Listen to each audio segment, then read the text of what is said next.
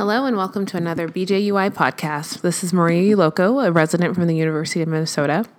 Today we will be discussing an article titled Exercise Induced Attenuation of Treatment Side Effects in Patients with Newly Diagnosed Prostate Cancer Beginning Androgen Deprivation Therapy. This is a randomized controlled study by Ndjavera et al. The study looks at two things. One, whether exercise reduces the adverse effects of androgen deprivation treatment in patients with newly diagnosed can- prostate cancer. And two, the sustainability of exercise induced improvements after the withdrawal of supervised exercise. Prior studies have looked at the effect of exercise in patients who have already developed adverse side effects from ADT. And only one study has looked at the preventative implementation of exercise prior to initiation of ADT, but they did not comment on the sustainability. 50 patients with newly diagnosed prostate cancer who were set to begin ADT were recruited from the Norfolk and Norwich University Hospitals urology outpatients from 2012 to 2014. In order to qualify for the study, patients had to have histologically confirmed prostate cancer between the ages of 50 to 80 years old. They also had to have a 0 to 1 performance on the WHO performance status, and they had to have minimal prior um, physical activity in the last six months. Patients were excluded if they had metastatic bone disease, previously treated with ADT, involvement in any other clinical trials, uh, prior cardiovascular health or COPD or any absolute contraindications to exercise testing. The patients that qualified for the study were then randomized into a one to one method into an exercise group versus a control group.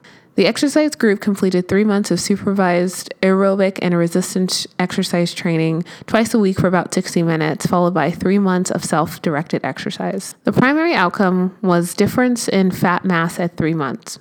Secondary outcomes included fat free mass, cardiopulmonary exercise testing variables, uh, fatigue, quality of life, and blood-borne biomarkers.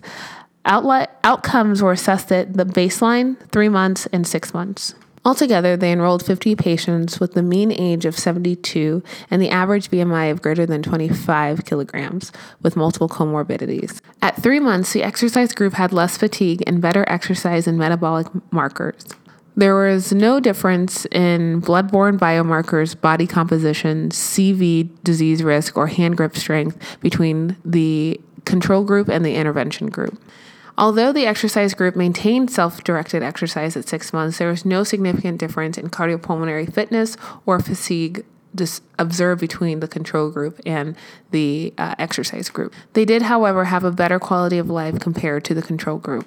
One thing I wish the study had done was look at how diet also affects quality of life and other health biomarkers that they measured. Ultimately, we do see that exercise does have increased benefits in at least fatigue um, and better exercise tolerance compared to no exercise. I think further studies can look at how diet in conjunction with exercise can play a role in reducing the adverse effects of ADT and then also improving quality of life.